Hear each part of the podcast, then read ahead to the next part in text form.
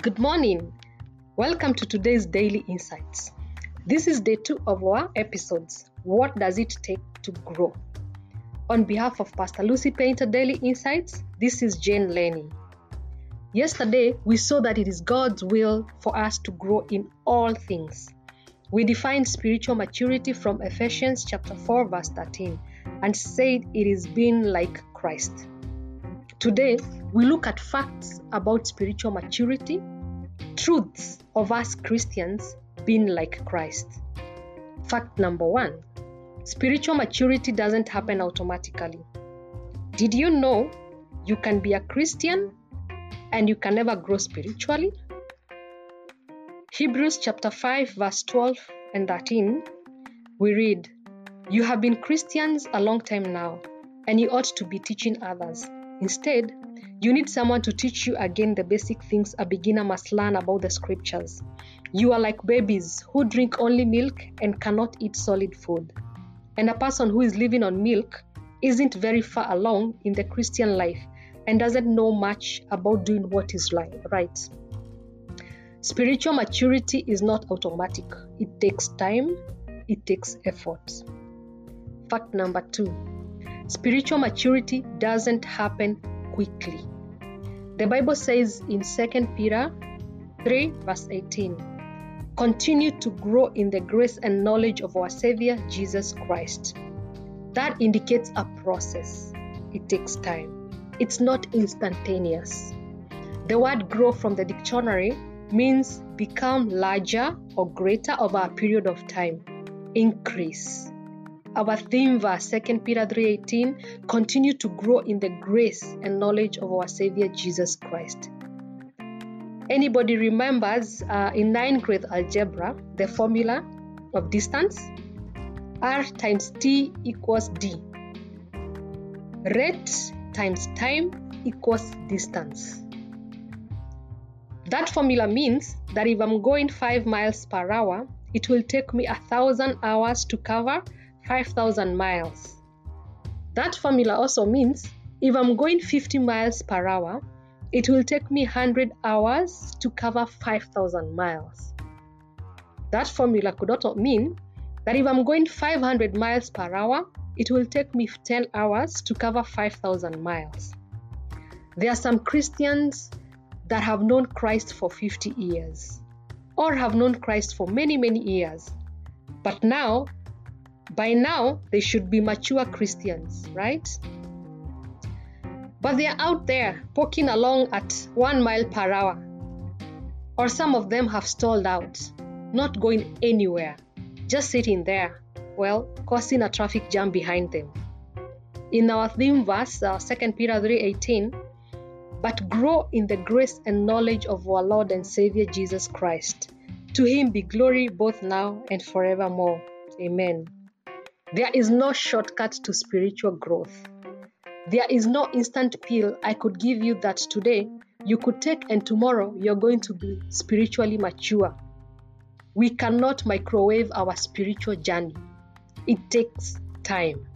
It takes an intentional pursuit. It won't come automatically or quickly. People try a lot of shortcuts. People look at an emotional experience and say, "If I just get this certain experience, then all my problems will be solved, and I will be a mature Christian." Other people say, "If I just go to this seminar, or if I just read this book, or if I just happen to get this tape, or to watch that movie, or to listen to that preacher." Other people say, "If I just keep a certain set of rules, then I could be all God wants me to be." But the Bible says no. It is a continual process. You have to learn to be mature, but there are some skills that you can learn that will help you grow. Fact number three, spiritual maturity won't happen without discipline. Our theme verse for that fact will be from First Timothy four, verse seven. "Take the time and the trouble to keep yourself spiritually fit." Is spiritual fitness something you do? Is physical fitness automatic? No. Neither is spiritual fitness. It takes time and trouble. Just like to be spiritually, physically fit, you've got to exercise, develop some basic habits. That's true in the same for spiritual maturity, for Christian life.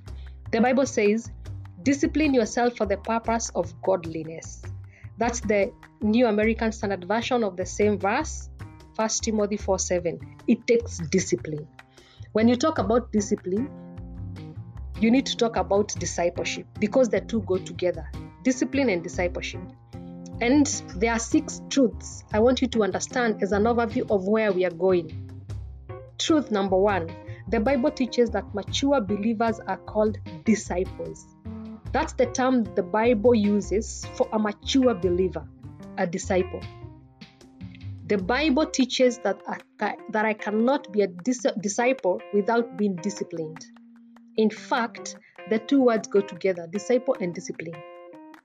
Truth number three, the Bible also teaches that the more disciplined I become, the more God can use me.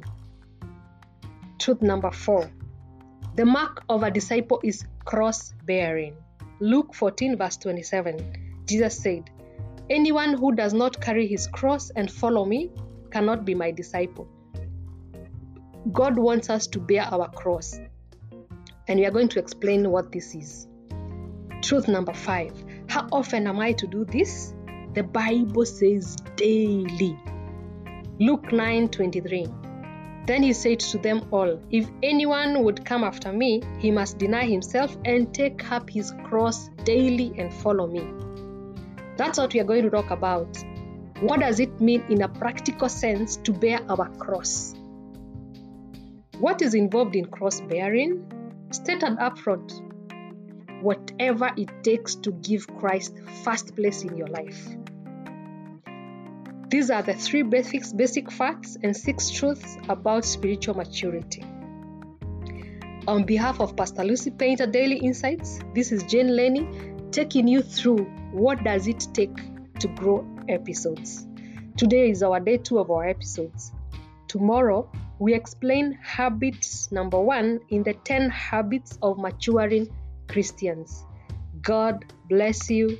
Shalom, shalom.